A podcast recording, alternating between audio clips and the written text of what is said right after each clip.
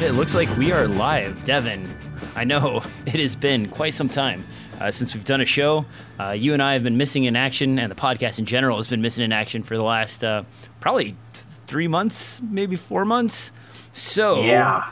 Oh my goodness. uh, that's uh, both of our faults. Um, myself, I've if you're wondering where I've been, I'm not dead.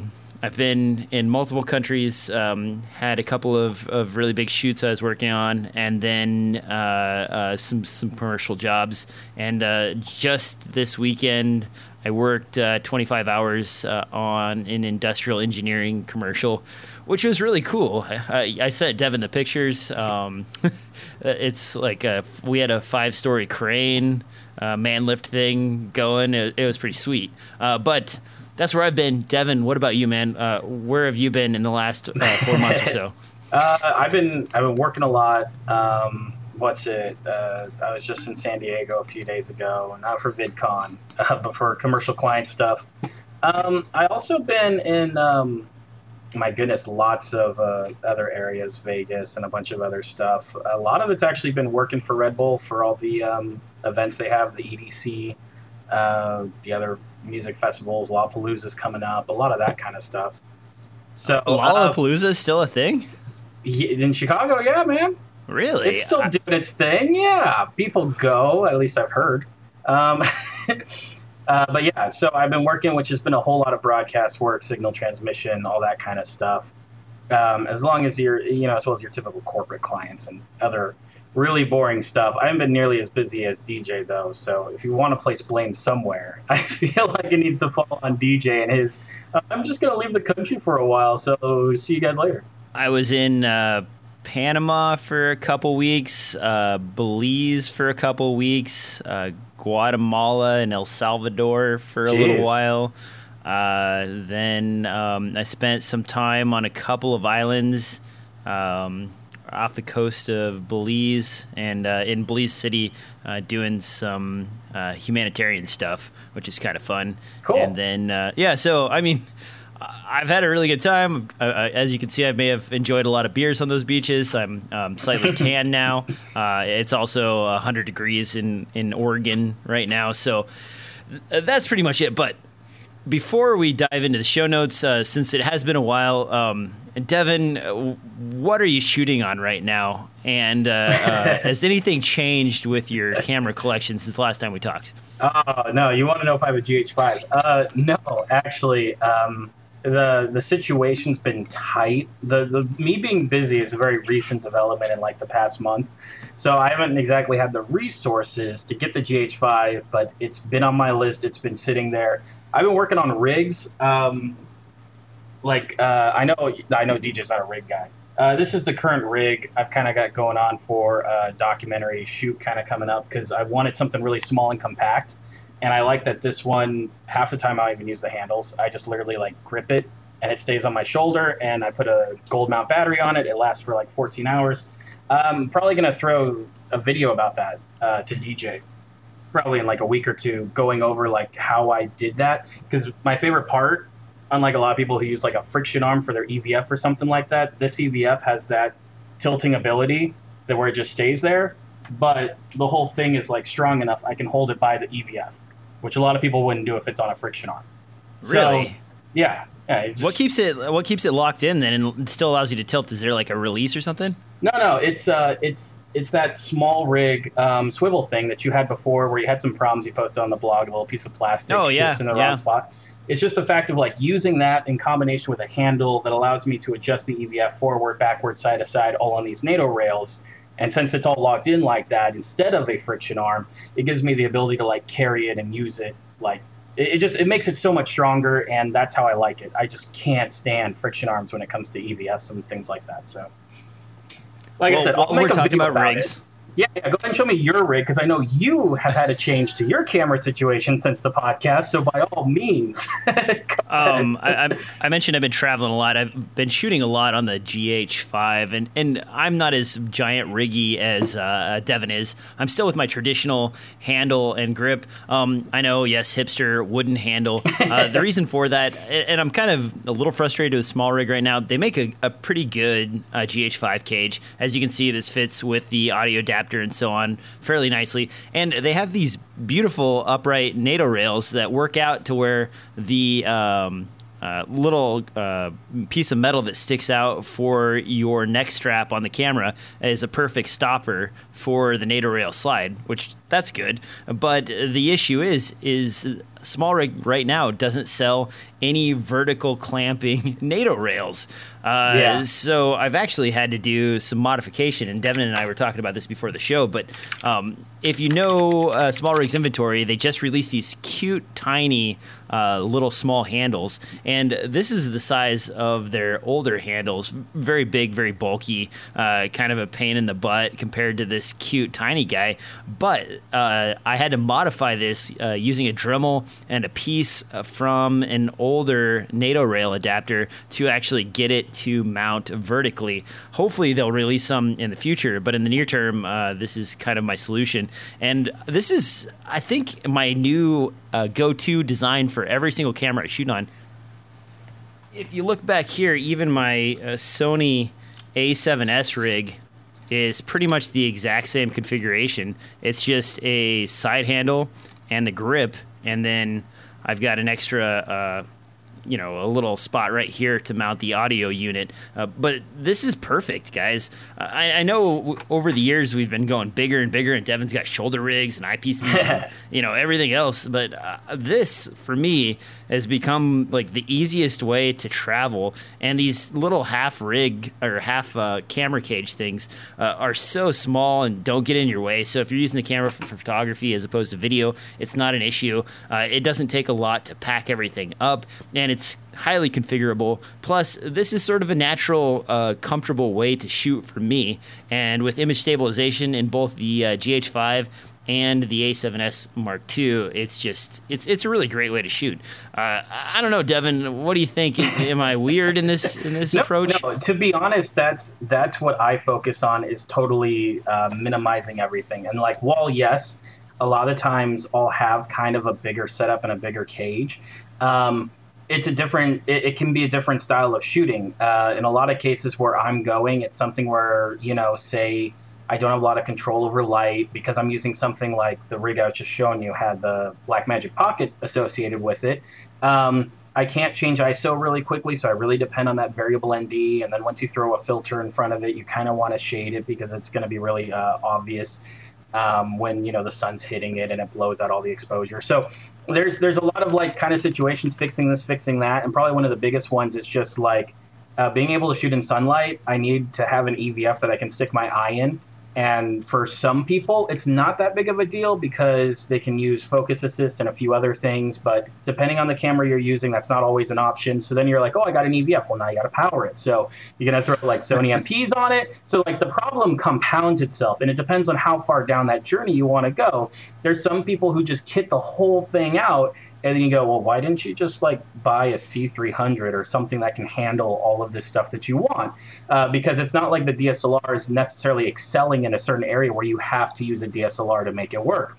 So I'm kind of in a halfway point where I don't necessarily have like V mount plates and things like that to put my gear together, uh, but a small piece of shoulder as well as using like a 90 watt um, Anton Bauer battery will last me somewhere between 9 to 12 hours. And that's not unrealistic for some of the projects I shoot. Uh, for other people, if they're shooting a Sony camera, they'd be switching out batteries and they'd have to go through 12 batteries in a day. If I'm constantly moving, we're in a car, we're going from place to place, I, I'm not going to carry that many batteries with me, and I'm not going to sit here and have an option to recharge. DJ showing off all of his batteries. so these are all, they're falling out of my hands right now, but I've got like 20 uh, Sony A7S Mark II batteries uh, piled up here next to me that are just constantly cycling through the charge. I'm dropping them all on the floor right now. I mean, that's one thing where the GH5 really excels. It still has like great battery life, and Sony hasn't approached that because they're focused on their smaller form factor. But to each their own. It's one of those that for my shooting situations, I tend to work with people who don't give me time to swap batteries, fix things, or charge things, or it's just not you know, if we're in the desert for 12 hours, I, I can't be running back to the car all the time, charging battery, swapping stuff, and everything else. So it really depends on the style of shooting. If I'm just going somewhere and I'm shooting for an hour, then I wouldn't bother with all this gear. But currently, most of the projects I'm on these days, I don't have that option. So you kind of got to build it for what you need. I kind of found this happy medium. And like I said, most of the time I'll even use handles just to keep it smaller and more tight. But that EVF is totally necessary for me to uh, kill the focus every single time. Um, some other people are more talented with the screens than I am, but especially like the black of the Blackmagic Pocket screen, that thing's absolutely garbage. There's like no hope to check focus. You can use focus assist, but how much are you going to check focus assist? Because we all know focus assist can get you in trouble if you trust everything on it. So, Blackmagic always has some really cool stuff, but. Uh never mind. This is not time for me to complain about Blackmagic. Um, I do have one more thing to throw out there. I did uh, pick up a small uh, tiny uh, field monitor. This is a 5 inch 1080p. Uh, I think it's 1920 by 1200 screen. Runs on a single uh, NP battery, and th- this guy will do about two and a half to three hours. Uh, I don't think you can actually buy this in real life. Um, this came from Alibaba. So if you're yeah. not familiar with the shadier portion of the internet, uh, there are companies out there that uh, uh, sell monitors, OEM style monitors, to other companies who rebrand them. And this one's from a company Devin and I recognize, uh, Feelworld, which yeah. you know a shining uh, example. But I, I I paid three hundred dollars for this, so it's about half the price of a, uh, a small uh, small HD uh, DP5 or what's the newest DP? Is it? I think it's DP5. Uh, anyway, yeah, I think it's DP5. Uh, so. Yeah. Yeah, so it's, it's it's pretty small and it's high resolution, uh, but man, I tried to run this on Canon batteries. 25 minutes on two Ouch. LPE sixes, which you optimized. might as well yeah, and they sell it as an option, like LPE sixes. Yeah, no problem. You'll you'll be able to run this just fine on any battery type you want. Nah. And the problem with this thing is the batteries I have to use, the NP batteries to get three hours are the massive, right. like uh, you know, several thousand or whatever. Yeah. Yep, exactly. So now the the tininess of this monitor is just lost on a battery that sticks out this far. So uh, I haven't been impressed with this. Um, but if you do want to try and experiment with tiny, tiny monitors, uh, this does have SDI as well as HDMI in and out, pass through, and so on. And then the other thing I've been messing around with, and these are kind of nice. They sell. Uh, remember in the old days, I used to use those RAM mount adapters. Yeah. The yeah. RAM mount adapters, which were originally designed for cars, are this like ball and socket style twisty uh, adapter system uh, that I had kind of adjunct used for rigging in the early days. But they're really bulky and they're solid cast aluminum, so they're right. they're heavy guys. These are cute little fourteen dollar versions. They're not rated for the weight. Probably uh, maybe 15 pounds on the high side, uh, but they knuckle them together with uh, a tightening screw and a little adapter, so you can really get a lot of angle out of this in a way that you can't out of a normal friction arm, and they fold up to a much smaller uh, space. So I've been really kind of falling in love uh, with these guys on shoots. Uh, now you mentioned the mm-hmm. GH5. Yeah. for those of you wondering, I did actually purchase one. I've been shooting on this uh, since it showed up. Uh, this has gone to many of the countries I listed earlier with me. I. As far as battery life goes, Devin, um, this is better than the A7S uh, Mark II. I, I, usually get about like 40 to 50 minutes max out of the A7S on a single battery. Uh, I've been getting roughly an hour and a half, uh, mm-hmm. sometimes two hours out of the uh, GH5. However, there are a few little caveats here. Up until about what last week, I think was the yeah. uh, Adobe Premiere release. I've been having to do the thing that I hate the most, and that's transcoding. Uh, transcoding is the bane of my existence. I avoid it at all costs. I pay extra to have SSDs in a giant system so that I never have to deal with that crap. And the GH5, I took it out on several shoots where I actually needed to turn turn around uh, video fast. And guess what? Now I'm having to transcode because 10 bit 422 does not work in Premiere Pro. Uh, not they, well. well, it was crashing my system. I wasn't even, I was getting red screens uh, when I was playback. Uh, and now, one thing I did figure out though during this uh, uh, long, uh, boring process of messing around with Premiere trying to get it to work with the GH4 footage or GH5 footage is that there is actually QuickSync available now in Premiere. Did you know that, Devin? No, I didn't know because I thought for a long time Adobe forgot about it because Intel reached out and said, "Hey, we wrote a pl- plugin for you guys," and then Adobe did nothing with it. So you're telling me that it's built in now? Uh, yeah, so if you dig around in the menus, and I'll try and post a picture in the show notes, uh, there is a CPU uh, speed enhancement setting uh, in one of the general settings tabs uh, that is basically QuickSync enabled. Uh, the problem is, uh, for whatever reason, my 4790K that I'm running in this particular system uh, does not like uh, to work with Premiere, and that was what was generating a lot of the red screen errors and playback errors I was getting out of the GH5 footage initially. Uh, which I don't know why that is, but I spent probably two days uh, on the phone and uh, doing live chat with Adobe to get that sorted. Uh, I have been transcoding to DNX HD. Or uh, yeah, yeah, for the um, GH5 footage, and now with the update, Premiere has gotten better, but uh, I, don't, I don't know if you've tested any footage on Premiere with uh, or GH5 footage with Premiere, but it's still a little bit uh, kludgy. My system isn't performing nearly as fast as it normally yeah. does, and playback and uh, rendering times have, have kind of been a little iffy. Um, and then on top of that, you can't.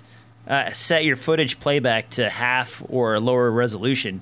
The only way it works properly is at full resolution, which you know, n- now you don't have the benefit of reduced resolution for uh, editing. So, right, uh, I ha- I'm not happy with it yet as far as editing goes, and I've been switching back to uh, shooting 8-bit uh, uh, because of that on the GH5, which is unfortunate because one of the exciting things is that you have uh, more color space, and, and, that's kind of a slap in the face for me. I, I, don't know, Devin. What do you think? Is is that is that the right thing? Like, do you think no, transcoding is the way to go, or well, am I, I just lazy?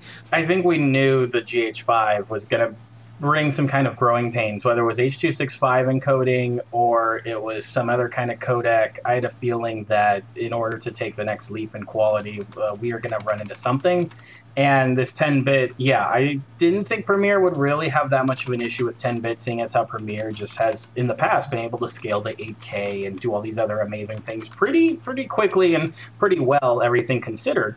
Uh, in this situation, though, yeah, I'm kind of disappointed. The Intel QuickSync seems to be moving in the right direction, but this still seems to be a pretty early adoption, like it's not fully hashed out. Then again, I mean, this is kind of becoming the way that Premiere is because uh, Premiere is very quick to roll out features, which is great, but it also means, too, that we're going to get features that are not fully fleshed out on everyone's system, which brings, again, every, a warning to everyone that, like, hey, if you're in the middle of a project, don't update your system. Keep it the way it is until you're done with your project because, uh, as DJ's had in the past, it can cause some real serious issues. So, kind of unfortunate. Um, the little bits of 10 bit I've played with, I've noticed really bad timeline performance when it is working.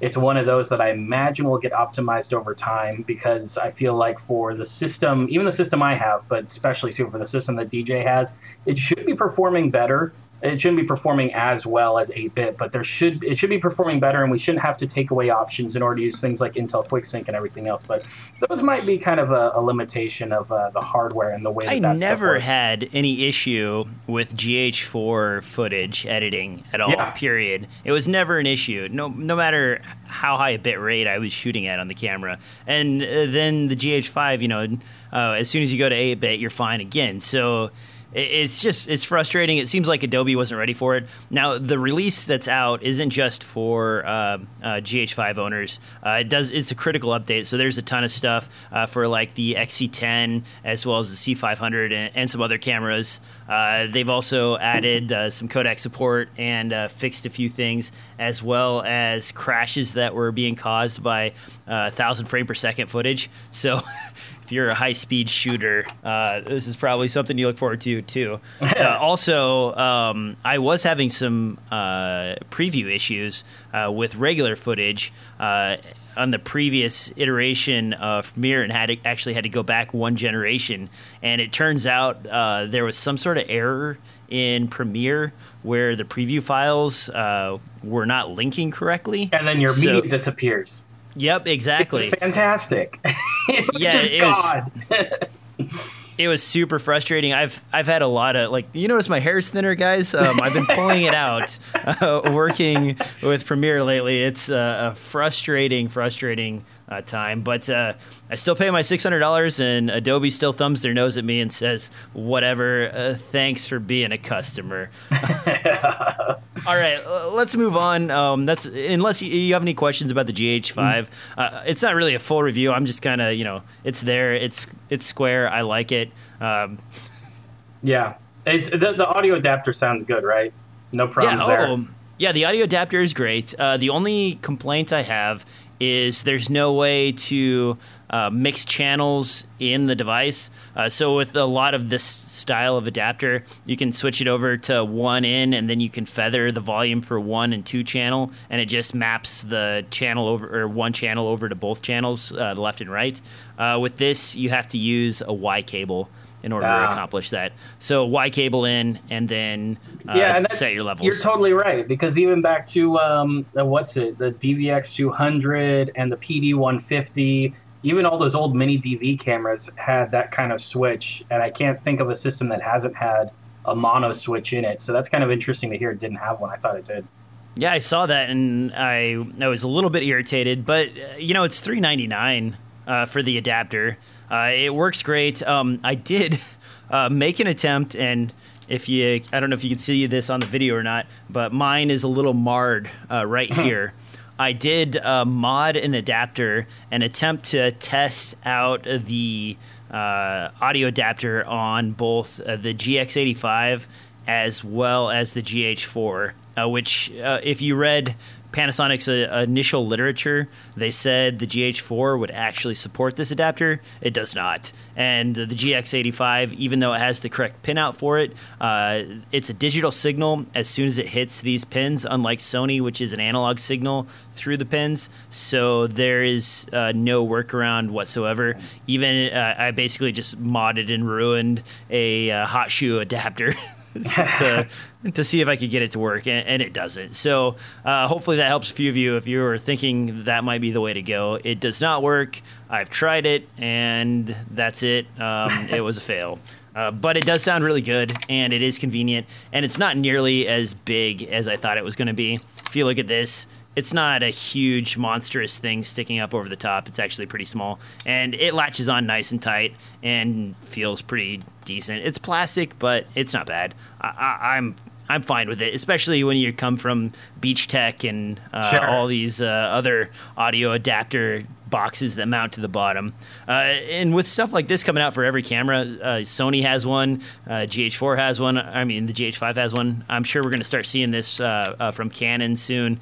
Uh, I, I, feel bad for companies like Juicedlink and Beachtek because they might be going the way of the Buffalo soon if uh, well they gotta they, they gotta pivot and figure out what works for them and i think that a few of them know that and you can tell they've already started pivoting towards uh, smartphones. Uh, i mean like small sidebar if you've seen the, the Slingbox um, i've seen setups of it and i've heard even guys who work in broadcast for smaller clients smaller events talking about using like five or six ipod touches all wirelessly connected to a Slingbox and then using uh, either like Rode microphones for them or these like Juicedlink kind of audio interfaces for their, you know, i iPod Touch or whatever. And then in an event, they can hand them out to people who don't know anything about cameras and they just run around and get shots and the Slingbox records ISOs and you can do live cutting, send it to Twitch, Twitter, whatever you want. So um, I think that that's a way that they can go because uh, if they can bring good audio to something that normally has terrible audio, like a cell phone, uh, that's there's still a market there, and considering how many vloggers are now using things like an S7 to shoot on and other things like that, we may see vlogging, which is not something I participate in, but is a pretty big market. We may see that start shifting towards just cell phones because it's convenient, it's small, and with a few adapters, you may be able to get that production quality you're looking for out of it. So I wouldn't necessarily say that they're going to disappear overnight, but um, yeah, if more and more people start doing this, and especially Canon, a huge chunk of their market share is going to go. Now, let's talk about market share for a second uh, in the graphics card department. Uh, Devin and I, uh, before the show, uh, in fact, Devin and I haven't had an actual conversation for about a month or so. And so it was good to, uh, to banter with you before the show. But uh, if you guys are in, and this is kind of not camera related, but if you're into GPUs, Devin and I both have a bunch of higher end GPUs for editing and GPU assist editing. And it turns out that if you're not using your system while you're out shooting, bitcoins or uh, you know uh, blockchain currency basically has become a thing again and uh, we were actually talking about possibly selling off some graphics cards i want to show you guys uh, this right here when I bought this guy for my gaming system on my uh, desk, or you know, on my television because I have a, a, mini ATX system. Uh, it was three hundred and ten dollars. Uh, this GTX 1070 is now up to five hundred and nine dollars thanks to uh, uh, e or uh, uh, blockchain currency. And NiceHash, I think Devin is that the the one of choice yeah. these days. a lot of people are gravitating towards NiceHash. don't take me as an expert in the field, but NiceHash is a situation where people are paying for hashing time rather than you directly hashing a pool. If that doesn't make any sense to you, but you want to learn more, go ahead and research it because it's long, lengthy, and I'm not even sure I could describe it that well what that means. But NiceHash does seem to be the community that everyone's gravitating towards. The payout are really good. If you have something like a a 1070 like he's talking about and you run that all day it could be depending on the price of bitcoin anywhere between three to five bucks a day.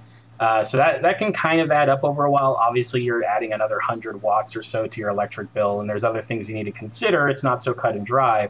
Uh, but yeah i bought a 1070 founders edition for $310 probably a month ago and now i can't find one under 500 so wow. it's um it, it's crazy out there because I wanted to grab a second one. I was like, oh, you know, this mining's working out pretty well. Let me go ahead and buy another one. But everyone is buying them up, and uh, they're really hard to come by. So not necessarily editing related, but sure, if you've got this hardware and you don't mind running your computer kind of at full tilt all day, uh, you could make a couple bucks from it. Maybe make some money back on that investment from that graphics card.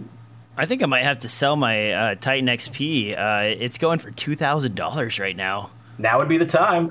Everyone I, wants some, dude. I I want to say I paid eleven hundred bucks for it. I I can't believe it's people doubled dude, in price. That's people, nuts. It's it's crazy because you'll even find rigs on eBay. Man, we're so far from the cameras right now, but I know. we gotta end this quick. But you'll even find on eBay people use things like uh, PCI Express risers, which if you build computers, you'll have an idea what that means. And they'll just mm-hmm. build a box out of wood or like aluminum beams, and they'll just slot in five or six graphic cards into each PCI Express port because uh, the PCIs don't really they don't need really like PCI 3.0 to like mine stuff. So they'll actually run like five graphic cards on a box um, at the same time. So people buy these cards right now in bulk and are selling them in bulk and are even making prepackaged solutions for mining. Um, I don't necessarily like encourage going down that road. Like I said, you're not going to make a lot overnight and the market's volatile. But hey, if it really doesn't cost you too much, um, using something like NiceHash uh, which can also you can set it up so it runs idle or and it stops running when you touch your computer again. Uh, you know, it may be a way to kind of like make some money back on your investment, or you know, scoot aside a little bit of money in cryptocurrencies if you're just kind of interested in, you know, putting a little bit of money in that direction, seeing where it well, goes. Well, seven seven to ten dollars a day. That would be a hundred bucks every ten days, or yeah, let's say a hundred bucks every ten days. So in a month and a half, you could probably pay for your GPU depending on fluctuating prices, which right that doesn't sound too bad to me for like a mid-level uh, 1070 or a, a 1080 Ti. Uh, I don't know though, man. Uh, i I could easily step back to a, a, 1080 and get rid of the XP and still be just as happy. I think in Premiere and make a lot more money. yeah, right yeah, now? Yeah. I mean, two grand. Maybe that's another uh, GH5, and finally replace my GH4, which is still a trusty animal.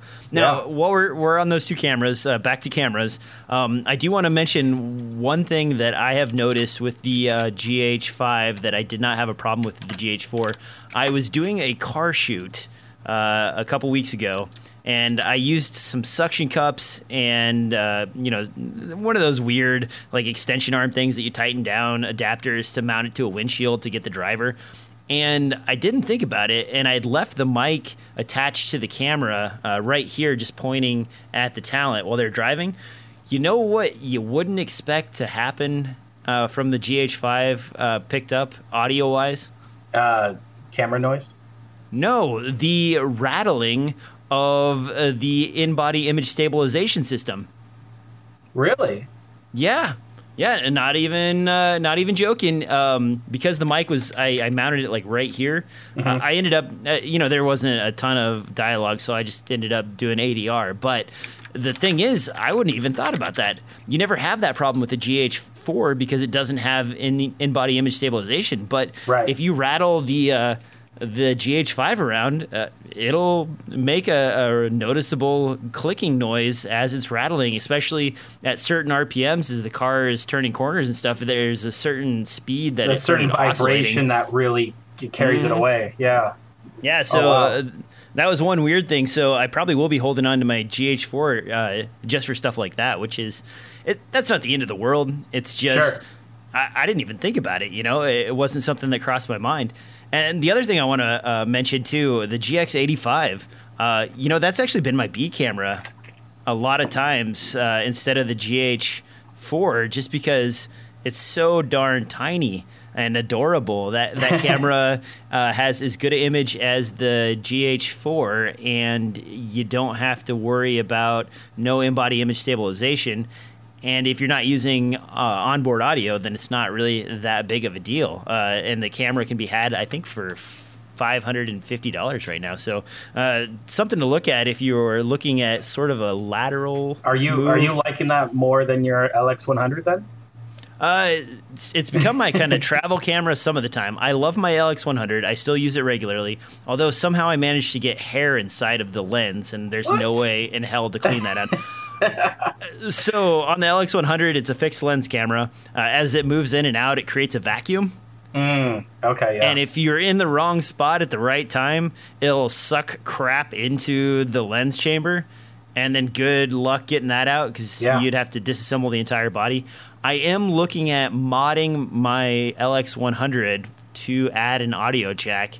And if I do that, um, I will uh, post some videos. Uh, but it involves uh, getting into a ribbon cable and trying to splice Ooh. into that, which uh, Ooh. uh, you know, uh, may not be the best thing. I still haven't seen any new LX100 uh, news. Uh, I would love an LX100 Mark II. And for those of you who aren't familiar with the LX100, it's one of the few point and shoot cameras that actually has a full size uh, micro four thirds lens or uh, sensor inside the camera and a great uh, f1.8 to f2.8 uh, 24 to 75 zoom range, which is the perfect freaking 4K uh, hand handy cam shooting at random and in-body image stabilization. The lens looks really nice. It's got a macro uh, feature on it that's very handy, and it also takes uh, really decent 12 or 13 megapixel pictures. Uh, so you have a great travel camera, and you don't have to carry a big crap around. Now.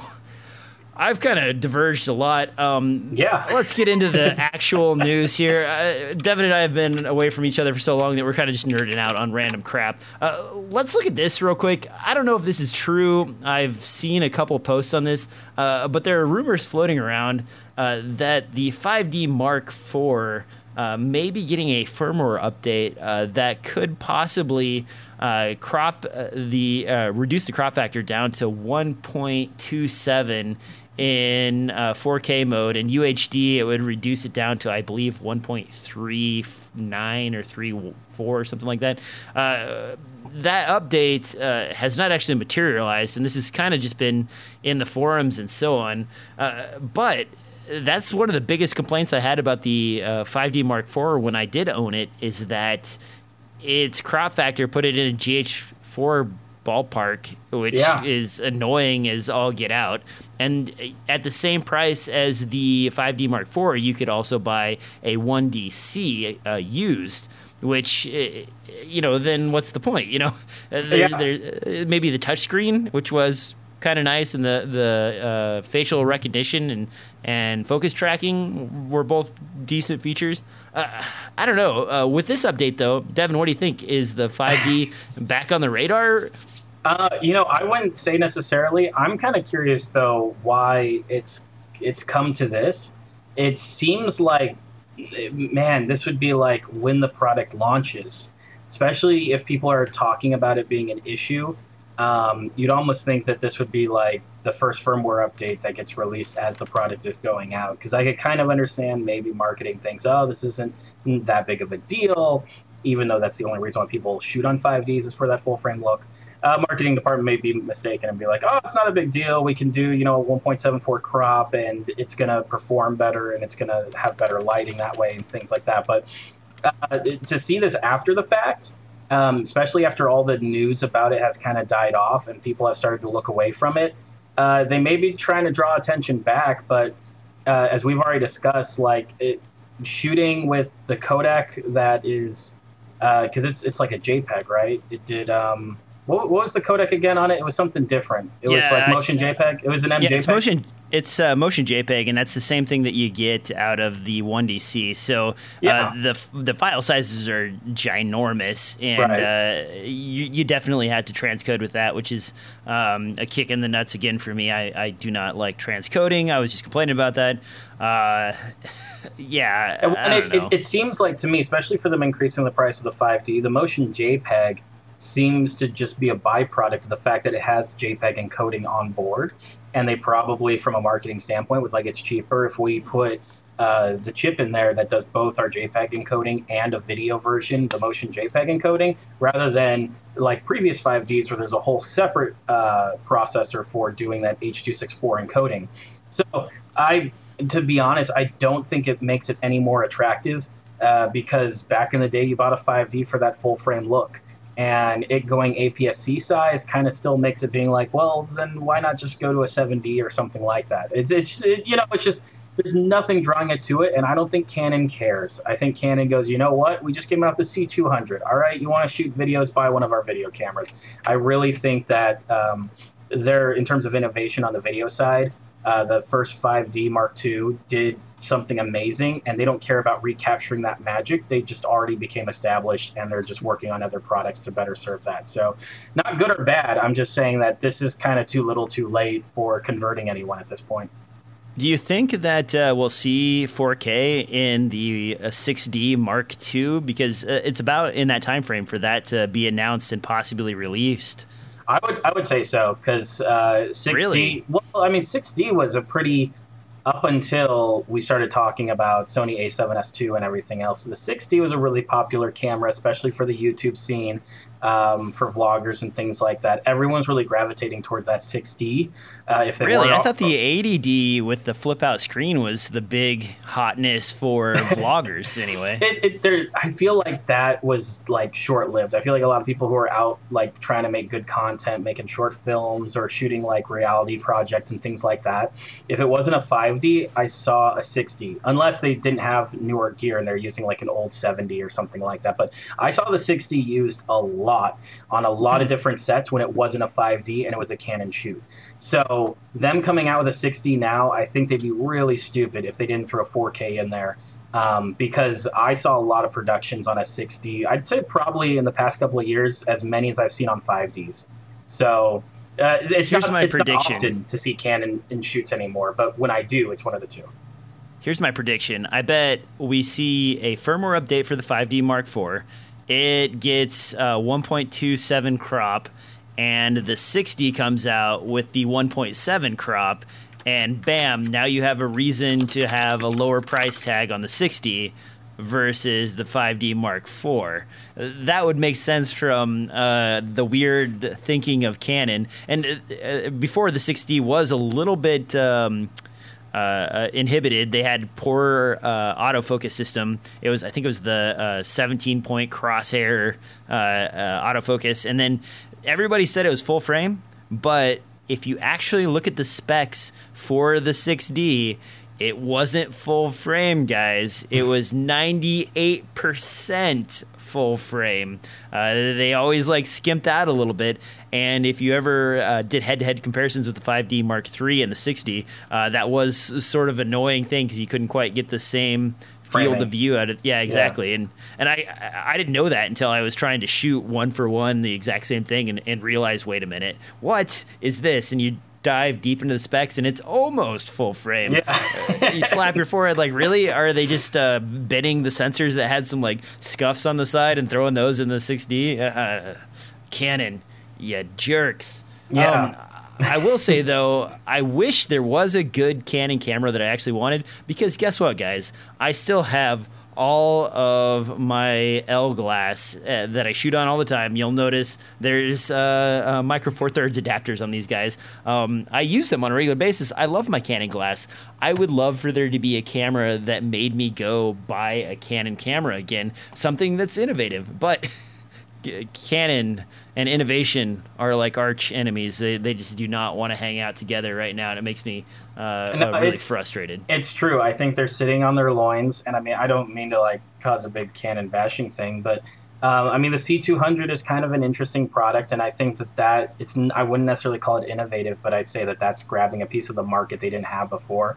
While Sony is pushing low light um, and you got red pushing resolution and things like that you really got canon just sitting back being like hey we've got canon color profiles. And like i mean legitimately speaking uh, the kind of color that comes out of canon cameras generally speaking it looks great and it's fantastic. And i rarely like look at it and go ugh. And sometimes i do that with sony. Sometimes i get footage from a sony camera and i kind of go ugh really?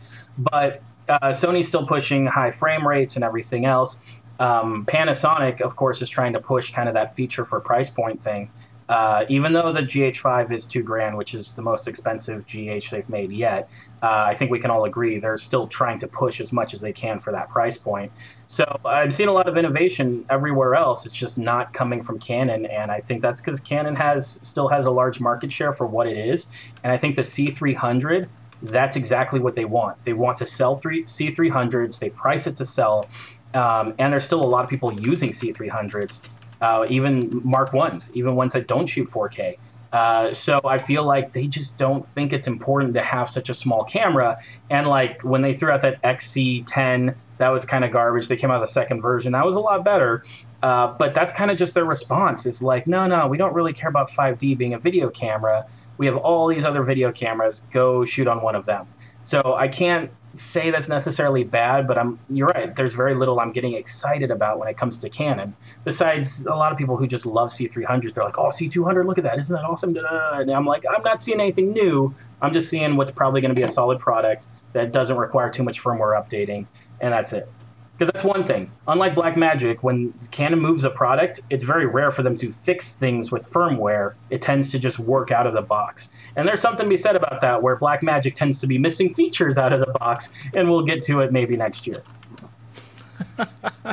uh, so you mentioned one thing, and, and, I wanted to back up a second. Uh, you mentioned you know when you get Sony footage. That is so true. um, uh, shooting on the GH4 and GH5, and then the A7S uh, Mark II, uh, the dynamic range and color reproduction on the A7S Mark II is just not as good as other cameras. It is an amazing low light camera, but the uh, the images out of it generally tend to lack a little bit of the pizzazz that you get right out of the camera without hardly even trying on any Canon product or even the GH5 or GH4. I, I think it's maybe the sacrifice to get that low light performance that is is causing that that issue. Mm-hmm. And it's not that bad. Like generally speaking, you can color correct and, and do a little bit of pushing and post and and, and get it to look fine. Uh, but it, right out of the camera, like every time I look at at uh, uh, A7S footage, it's like Yep, that's an A7S for you. Uh, that red doesn't pop nearly as much as I'd like it to, and like, mm-hmm. man, a lot of my contrast is kind of washy and like not not really very crisp and punchy. And sometimes there's some weird green tones here and there in the color space too.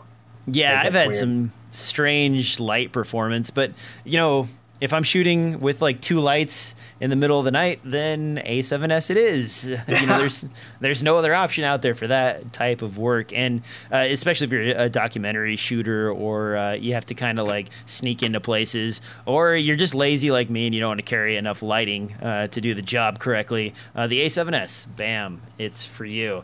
Uh, next thing on the list, Devin, uh, since the last time we talked. Mm-hmm.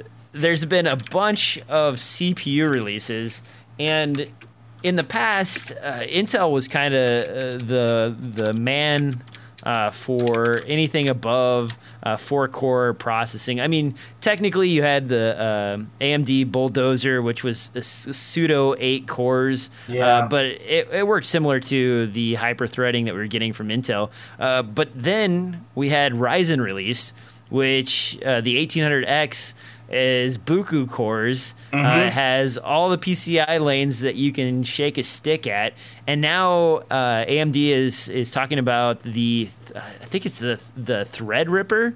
Yes, if that's the, is that the real name? Yeah, that's where it's name, actually. Yeah. It's a like a 4000 a 22 pin chip that actually has uh, four die CPUs on the processor or on the chip, and it's a uh, 32 cores, if I remember correctly. Yeah. Uh, that's nuts. And and so we have that. Um, that's an incredible value. The 1800X can be had for around 430 to 450 dollars, which is a bargain for the number of cores it offers. And Intel has fired back with uh, sort of a strange barrage of Xeon processors that have been adapted uh, for uh, for consumer use. Uh, yeah. It, it, the i9 790X is a 10 core part, uh, which is actually impressive. Um, if you check out some of the early reviews, uh, this guy is performing as fast as the 770 or 7700X, uh, and it is also all of the cores. So you're getting peak single core speeds that are, are extremely fast. You're getting tons of threads, uh, and it has dropped the price of Intel's higher end uh, CPUs. This is thousand dollars as opposed to I think wasn't it eighteen hundred or two thousand dollars for the previous yeah top end. I'd say about uh, that extreme edition. Uh, so uh, that's a good thing, and it it suffers from the same um, gaming and multi-core latency issues that uh, the Ryzen X 1800 was dealing with. Uh, but for people like us, video editors, uh, right. all the cores is all the goodness. Uh, if you're not a gamer, then that doesn't really matter. So, how do you think this AMD Intel war, which we haven't actually seen something this heated for about maybe eight years, seven years since the Athlon series? Yeah, probably Athlon X2. Um, yeah, yeah, it's I, I, tell you what, it's good because Intel, kind of like Canon. No, I'm joking. I don't mean to keep it on Canon, uh, but Intel's been doing very small incremental things, and they haven't been innovating. I mean, they've like the Intel Quick QuickSync and things like that have come into play, but th- that's relatively old technology. I mean, that harkens all the way back to uh, Broadwell or whatever was before Ivy, Ivy Core, something like Ivy that. Bridge. So, yeah, Ivy Bridge. So that's, I mean, they haven't really done much since then.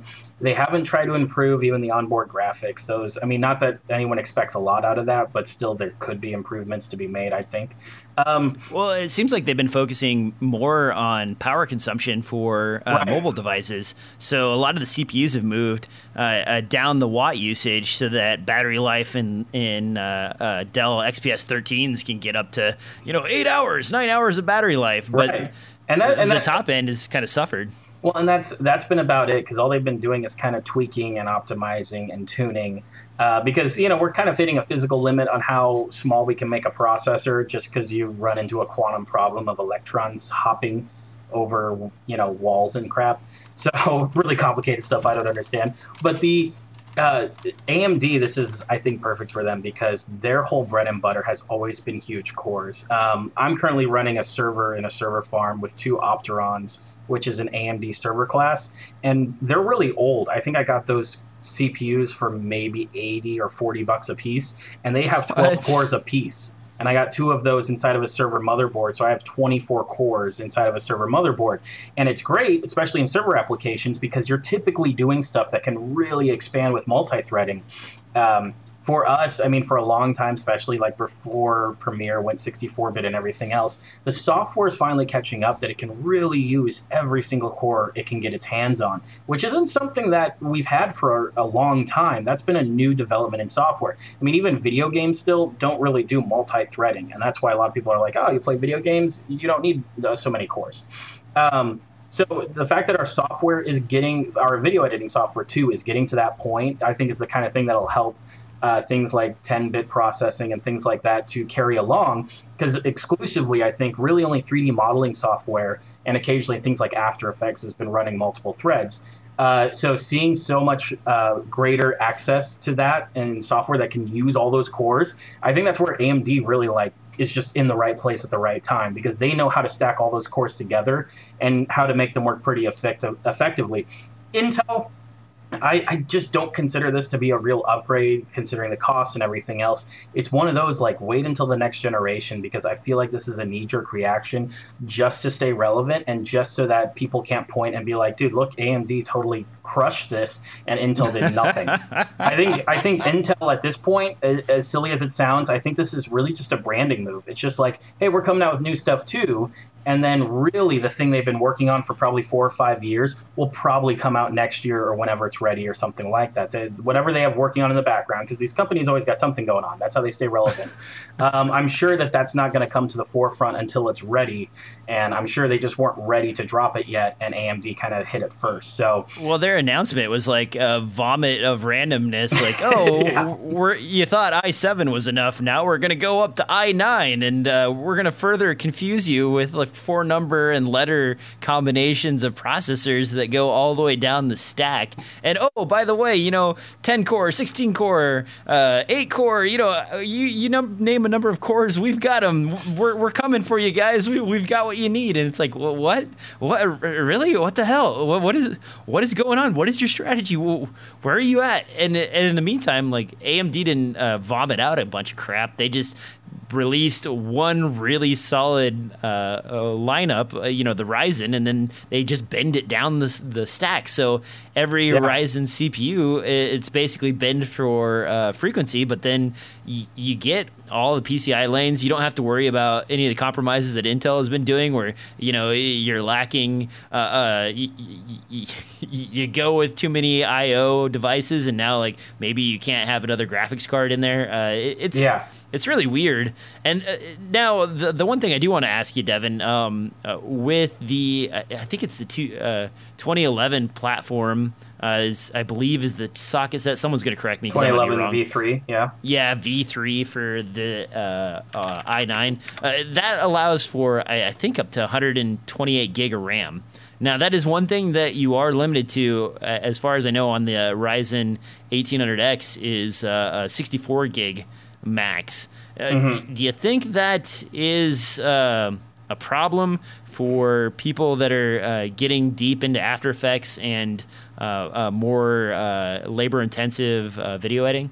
After Effects, a little bit. I feel like really all those cores are really or I mean, I'm sorry, all those gigs for RAM is really useful for people who are into the 3D modeling and things like that. Uh, because having all that texture and model data, it needs to be sitting in RAM to effectively do any kind of rendering or previewing or anything like that.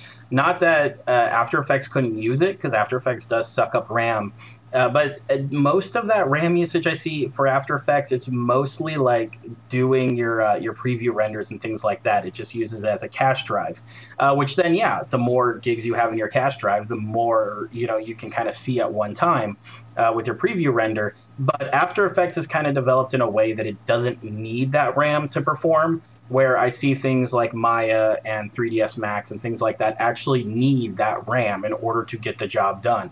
So I could definitely see that being a huge deciding factor if somebody's developing a workstation where they really need that much.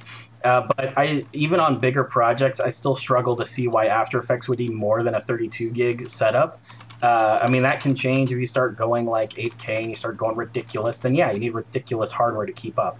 Uh, but I think for most of us who are still doing uh, 1080p productions and occasionally some 4K work, uh, 32 to 64 is kind of plenty for After Effects unless you're going crazy with it and you know who you are. So, um, so yeah, I don't, I, I, don't think that that's huge for us, but that can be huge for some people who work in the 3D world. So, uh, speaking of companies flailing around, uh, let's talk about another one. Uh, we all know GoPro has been in a weird place. Um, if you look at the Hero 5 Black Edition, uh, the price is now down to, I believe, $350. Yeah. Uh, which is uh, staggering considering it was at, what, 500 plus originally? and the Short session lived. has fallen.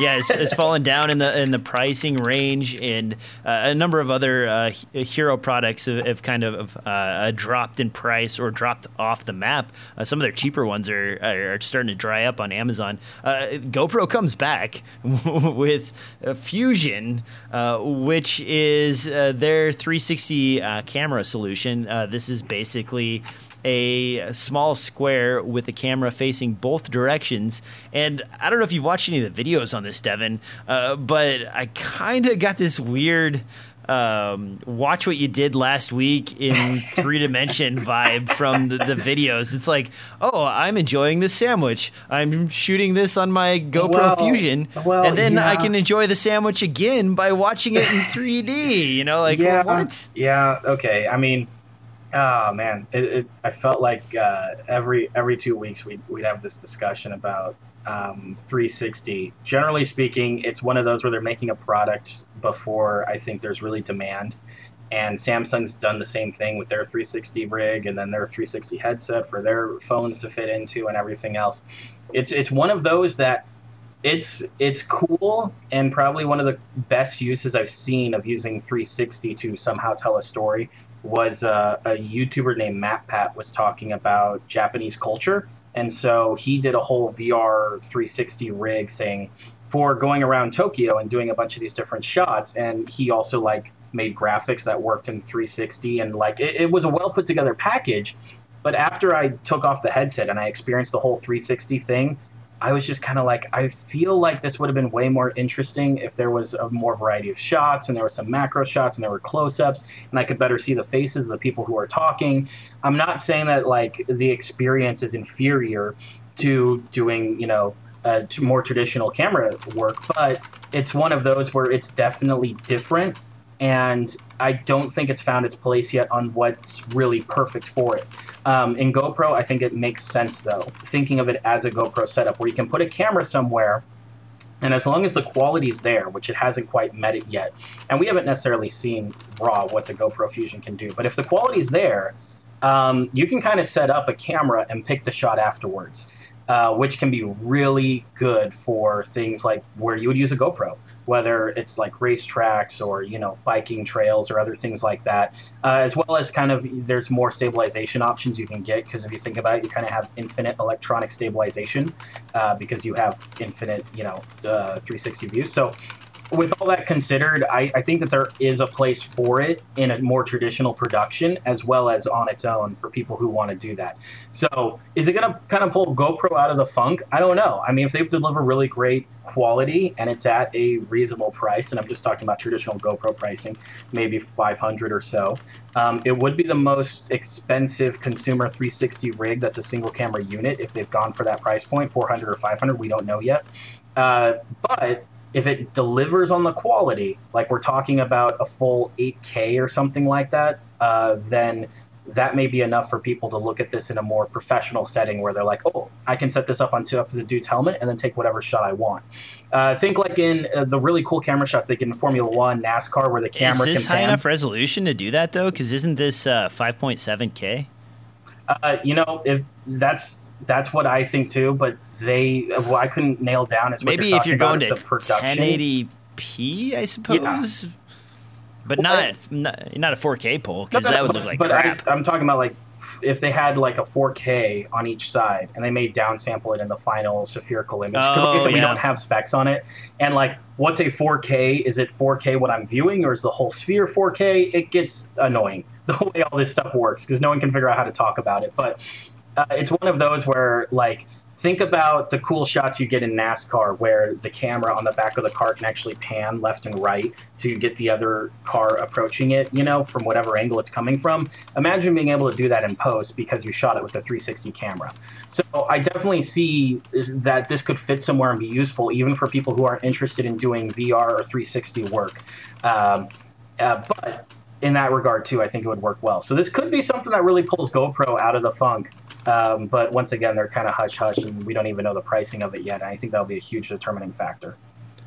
Yeah, this is still in the works. Um, look forward to many uh, people lifestyle videos. you know, Vlogging, yeah. more vlogging, more people uh, skateboarding, skiing, uh, snowboarding, diving, all those things. Uh, it's interesting. I I hope GoPro survives, uh, but with uh, cameras like the Yi 4K Action Cam Plus uh, coming out, uh, there isn't nearly as much room in the market. Uh, And of course, uh, the Sony uh, X3000, I believe, uh, which is the one I have been using quite a bit, uh, has the built in image stabilization, which is much nicer. You no longer need to worry about a three axis gimbal for your action cam if you're doing that sort of thing. Love that guy. And it's down to 350 as well. So it's giving the uh, uh, GoPro Hero 5 Black Edition uh, run for its money, although GoPro does color their image a little bit better out of the box, even if it's not as sharp and doesn't have as much detail. Uh, now, uh, speaking of wide angle, imagine for a moment, if you will, Devin, close your eyes and imagine a really wide lens.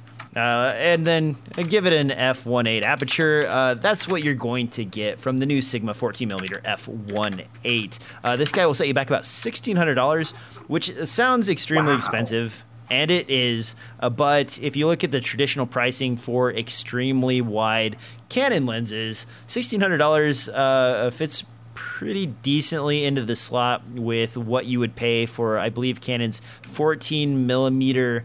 F, I think it's an F4. I, I used to own it. I don't anymore, so I'm flailing at the size. But uh, Sigma has basically been filling in the gaps. They have a 14 millimeter f1.8. Uh, they have the 20 millimeter f1.8. Uh, they have a new uh, 16 to 35 uh, wide angle coming pretty soon. Art and uh, uh, you know they hit it out of the park with a lot of their primes. Uh, what do you think about Sigma's lens offering? And do you think we're ever gonna get the dang things in a Sony FE mount? You know, I don't think they're concerned with Sony FE. I feel like we would have seen the Sigma by now, uh, the 18 to 35, uh, do it by now, but or is it 18 to 24? Uh, but Uh, yeah, I remember it's a short throw. Uh, but just for per- comparison, I mean, the Canon 14 millimeter 2.8 is like two grand. So that's what Sigma's doing here. They're producing faster glass uh, that still has great performance, and they're doing it for a little less than what Canon's doing. And I think that that's going to work really well to establish them in the future. Uh, I'm excited for it. It's not a piece of glass that I'm going to buy immediately right now, but especially considering renting rates and the speed of it, and to have something that wide and that fast, you just don't come across it. It's a really unique look, um, and it's it's one of those that I like to use. I don't own one, as weird as it is, but I, I that's the one I rent most. Is usually a really wide, maybe it's an ultra wide zoom or something, but something really wide and pretty fast. Uh, I like it for doing a lot of wide cinematic shots and things like that. Uh, but uh, you know, I'm still not at a point where I spend that much on a prime that's super wide that I know I'm not going to like use for every shot compared to something like a 24 to 70. Uh, I love my uh, my my seven to uh, fourteen millimeter f 28 uh, Olympus lens. I know. Uh, and in fact, I'm using it right now for the shoot. Um, it, it's great. Look at this. Very little distortion in the corners. It's Uh, super sharp. Super sharp, uh, beautifully made. It is a monster as far as micro four thirds lenses go, but I love wide, Devin. I, and I use even though the um, uh, the f uh, or the uh, Olympus uh, eight millimeter f one eight is fisheye. I even like that look. It- it- you know, it's a little bit skateboard, but uh, sometimes you just really want an awesome dramatic wide uh, coming into a location, uh, especially the the one thing I use my um, uh, my Olympus uh, uh, 7 to 14 for uh, uh, exclusively is real estate videos. Uh, when I'm doing real estate videos, because it doesn't have the distortion in the corners, you can do these beautiful full room shots with very little space and show the layout of a room, uh, show the layout of a house, uh, and you don't have to worry about uh, missing some of the the stuff going on along the edges. It, it works really well for that, and if you're into either real estate photography or you're doing um, some of the in my area five hundred thousand dollar homes and million dollar homes that are willing to pay you a couple grand to come in and film their house for like a walking tour, uh, that is perfect. You will blow their minds with this lens, and uh, only two shoots, and it could be yours, paid for. true, true. That's and, and that's that's what I'm excited about. Their art lens are super sharp, and I've heard no performance or quality problems with them. Uh, I think Sigma is just hitting it out of the park with I don't know, let's call it their own version of L series glass because I think that's what their art series basically is. What do you think about uh, uh, and I just lost my train of thought. Never mind. I I read Scully's post in the chat and uh, or Sully's post in the chat, and I got distracted. Uh, okay, moving on. Um, oh no, I do remember. All right, uh, what do you think about the bokeh in in some of these Sigma lenses, though? Um, it's a little more smeary uh, than you get out of Canon L series lenses. Do you think that's a, an okay compromise?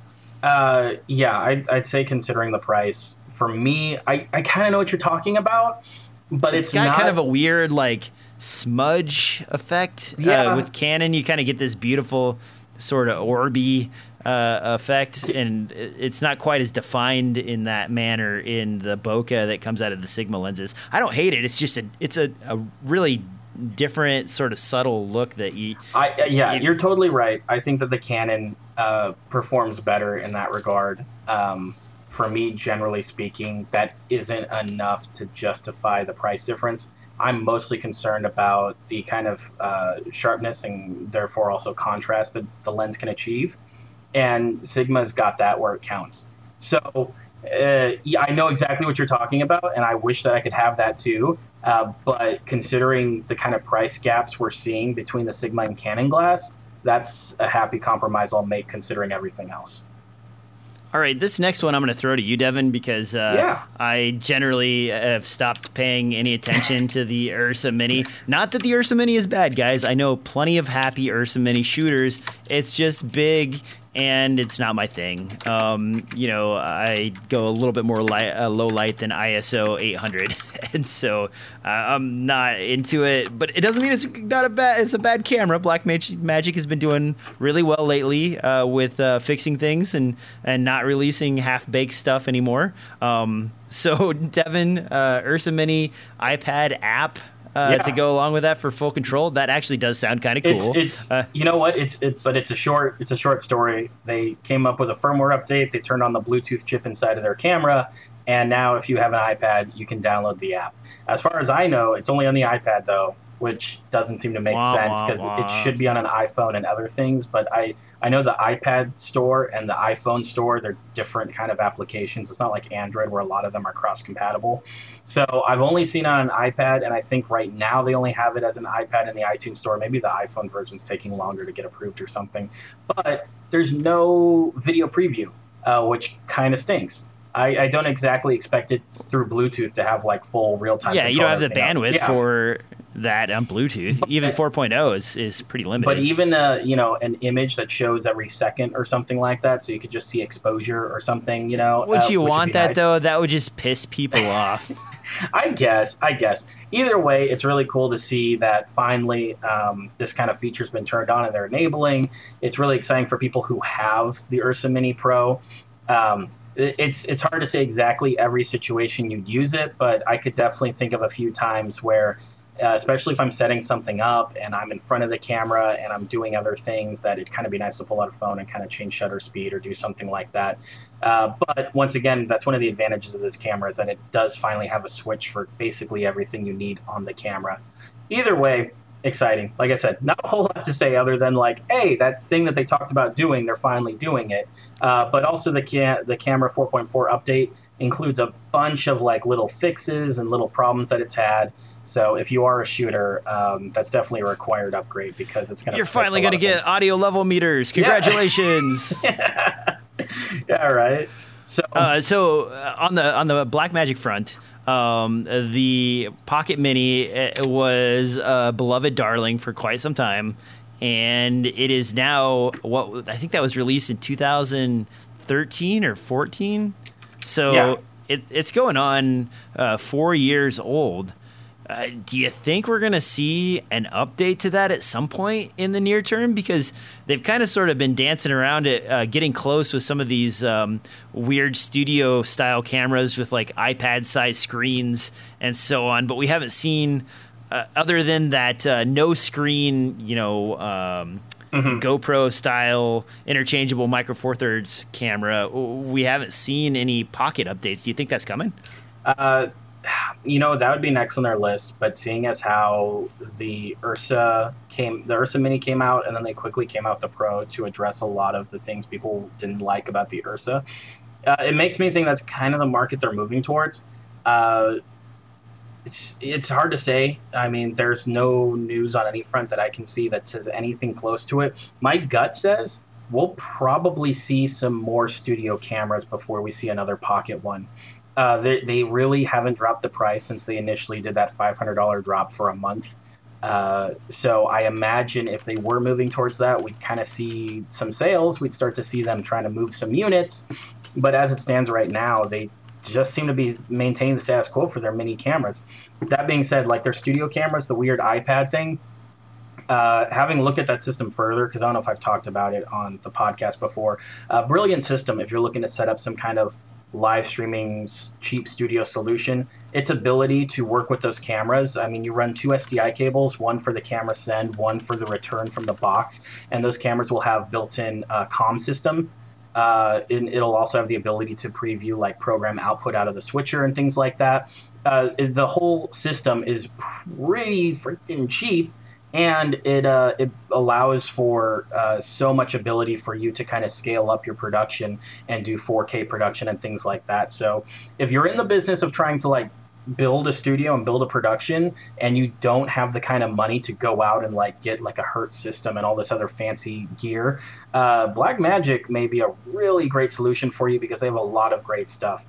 Um, but and that's another one where that they call that a studio camera, and that's because um, that guy doesn't do any onboard recording. Now you can kind of make it your own thing by hey, if you get the Blackmagic seven-inch monitor, you can record 4K out of that through the SDI. Um, well, then it refuses to be like a mini if you have to attach a giant, uh, you know, 4K recorder to it. I feel like there's a rule that um, a camera should be required to record its own crap. Uh, you know, like you shouldn't have a camera that isn't capable of some kind of internal media recording. Uh, maybe it doesn't meet its like highest resolution, and maybe you have to use an HDMI out or something uh, like that, or SC, connection. But it's asinine to me when you pay twelve hundred dollars uh, for something like this, and you know they they didn't bother to throw in a a, a micro SD card slot, so you, maybe you could record 1080p. What really? Yeah. Well, and it's one of those that I was thinking about upgrading to um, the, the the newer version of the Pocket Cinema, which um, doesn't have the screen on it, because I go, oh well, I always have an EVF with me. Uh, but I thought about the kind of pain it would be to move through the menu system and everything else while using the EVF, and I've just decided against it because the 60 and 1080p isn't something that my clients are asking for and it's not really that much for slow mo compared to other options out there. So even that camera i haven't bothered upgrading to because i haven't really seen much of a need for it. So you're right it, could one be around the corner? Very likely. Um, but the fact that like the ursa mini is kind of focused on their studio gear the ursa mini pro because it integrates really well with their switcher units um, it makes me think that they're kind of staying on the TV broadcast side of a lot of uh, studio gear, and that's probably where they're seeing a lot of their money spent. And their cinema side maybe kind of fallen to the side because, after all, uh, the Ursa was kind of a hybrid cinema camera slash broadcast camera. The Pro yeah. is a straight up broadcast camera. Like you, you can do cinema stuff with it, but the whole B4 mount and everything else, it's built to be kind of studio, and that's most of what you're paying for. So if you buy it to only do cinema work with it, it seems kind of silly. Um, but all that being considered, like their 2.5K, 4K cinema cameras, they stopped with those and they haven't developed that product line at all. So I feel like I don't know whether they think that maybe the solution is kind of middle of the road where it's both a broadcast and a cinema camera.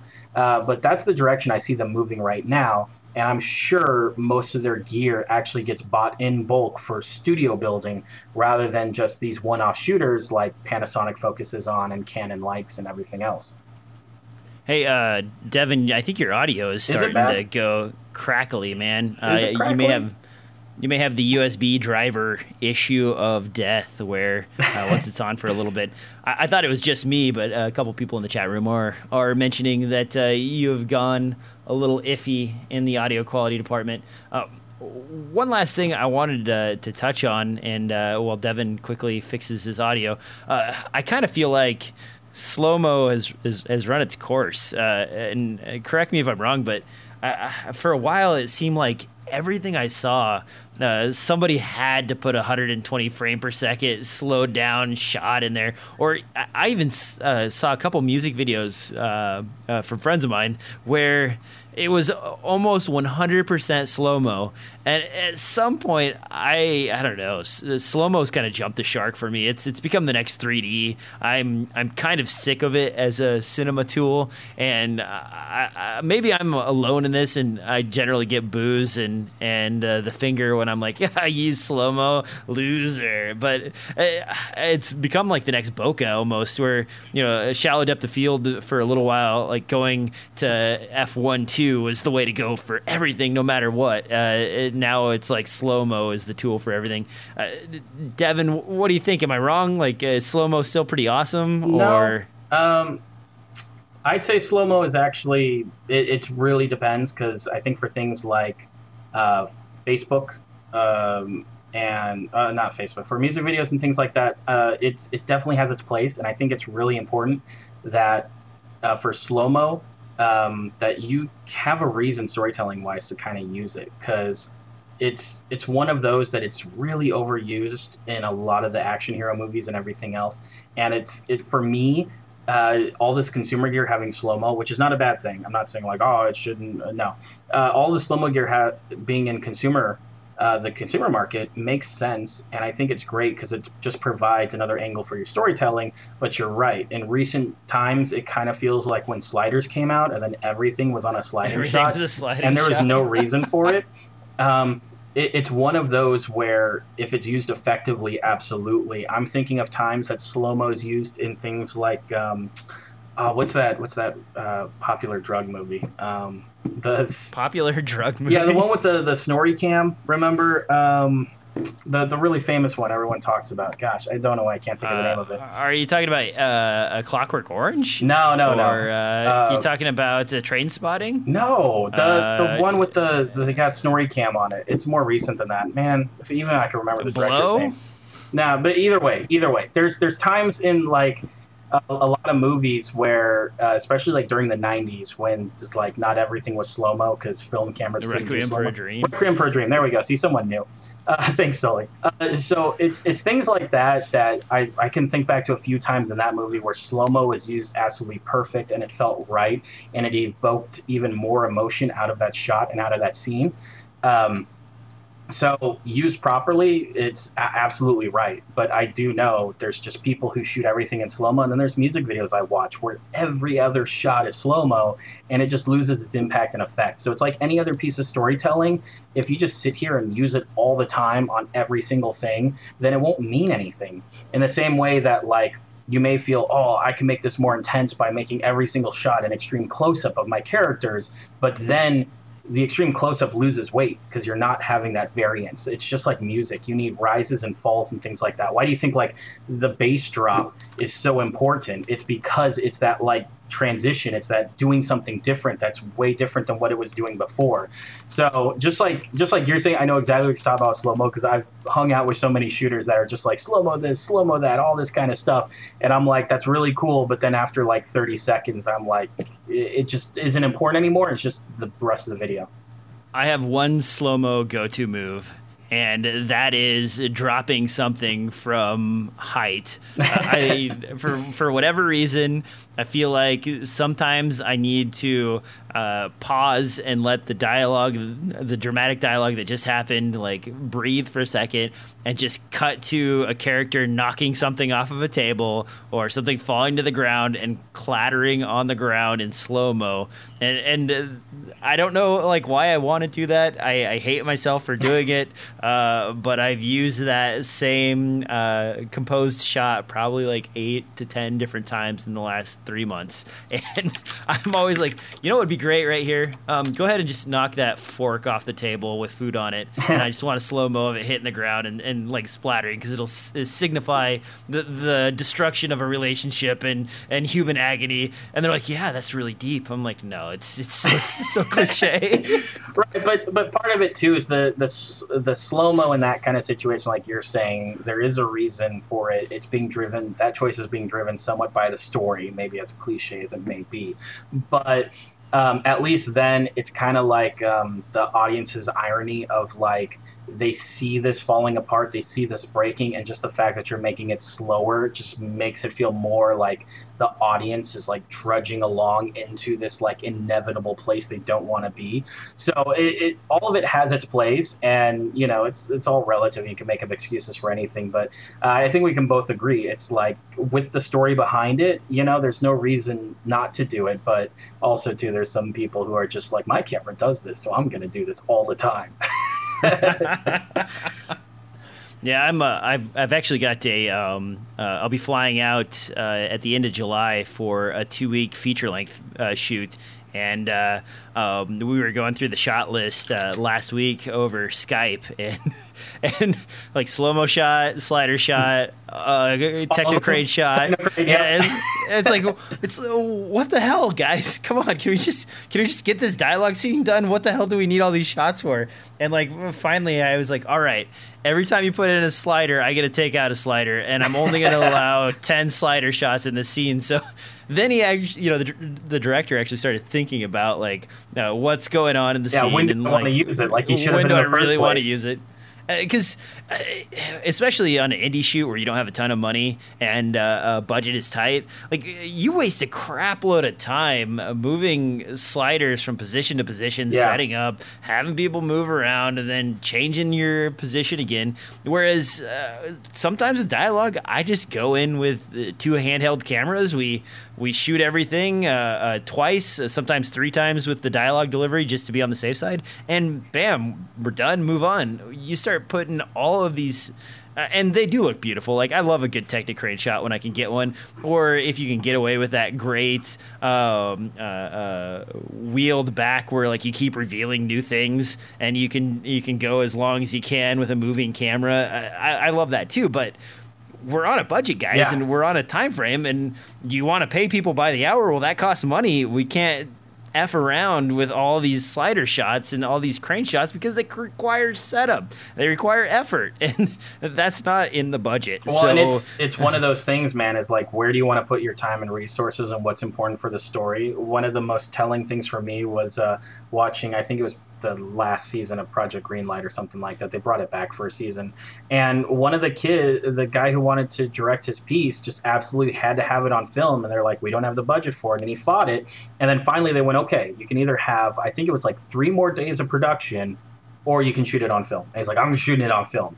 And so then he shot the entire thing on film, and then stuff fell apart and even though they didn't say it in the reality show, I just thought in the back of my head, you know, you could have really used those extra three days of production to fix all these problems that now you're in post and you're like, I don't know what to do. I don't know how to fix this. Imagine if you oh had extra God. days in production. And it's the same that thing like so you're talking true. about. You spend all this time making sure everything is, you know, uh, some cool shot or something like that. And it's like, wouldn't it be better if you got extra lines of dialogue or you got a few extra shots on a tripod you wouldn't have gotten otherwise because you're busy setting up and building up cranes and stuff. So Uh, it's it's super important, and I know everyone keeps thinking I need this Steadicam for my short film, and I need this for my short film, and everything else. And it's like, dude, sometimes it's better to just kind of ignore that because you don't need it right now. Focus on the story and focus on what's important.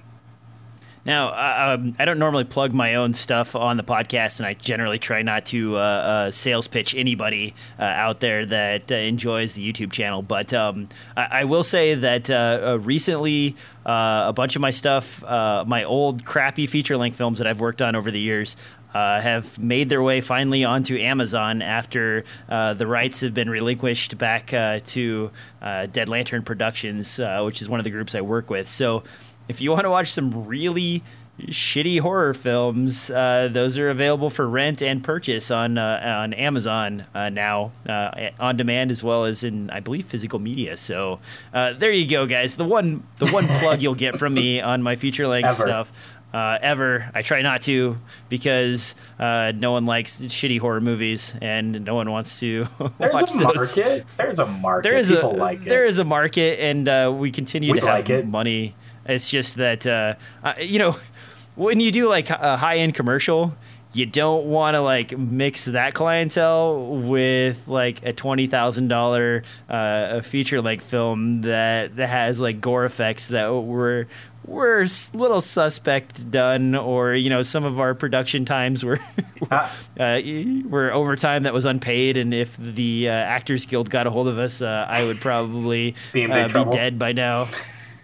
How, how many times have you seen The Room? Uh, only once, but Yeah. uh, you know, I love the idea of. Uh, so I, I believe okay, the production company that did the room also, uh, I believe, bought. Uh, um, what's the one where the house is haunted and it's like a um, a shaky cam deal, and And- they just did the uh, the girlfriend, the one where uh, um, the like the boyfriend goes crazy and like kills or tries to kill her after a while. But they they do that thing where they're always in one location or as few locations as possible. And they never change anything, and it's always like it always takes place in like a house, an abandoned building, Yeah, and yeah. they never leave it. Um, phone, oh, one of the first ones I ever saw that was like that. Remember Phone Booth? Yeah, I remember Phone Booth. Phone Yeah. booth like if you guys aren't familiar with it, it was a it was shot all around the last phone booth in new york. And like there's almost no scene changes at all through the entire movie. It is the smartest way to make a film i have ever seen. And the guy who has developed this production method is a freaking genius even if he makes a lot of shitty movies Yeah. sorry uh, it, that back to room so anyway No, no, continue so I was just saying, I've probably seen it like three times. One time was with the Mystery Science Theater commentary. Uh, there's people who love watching these kind of films, so don't judge yourself too hard because I'm sure there's people out there who absolutely love going through this shit, and there's probably some people in the audience who love it too. All right, guys. Well, we have um, given you a longer show than I was expecting, and uh, I'm glad that everybody is glad that we're alive. Uh, Devin, we'll be back hopefully next week Yeah, uh, with another show, we will be. and uh, I'll rope Mitch back into doing shows again once we get our schedule nailed down. Apologizes for all of the equipment errors. Uh, I haven't had the stuff hooked up in several months, uh, so both of Devin and I had to frantically figure out how to connect things together. Uh, but Devin, where can people find you? You can find me on Twitter at DevoCuts or Instagram too. I do that too. And as always, guys, you can find me at dslrfilmnoob.com, on YouTube, where you're watching this right now, on SoundCloud, and the podcast can be found anywhere podcasts are distributed. One Lone Dork or DJ Sharton is the keywords to look up. And thanks for listening. Thanks for watching. We will see you next time on another exciting episode of DSLR Film Noob Podcast.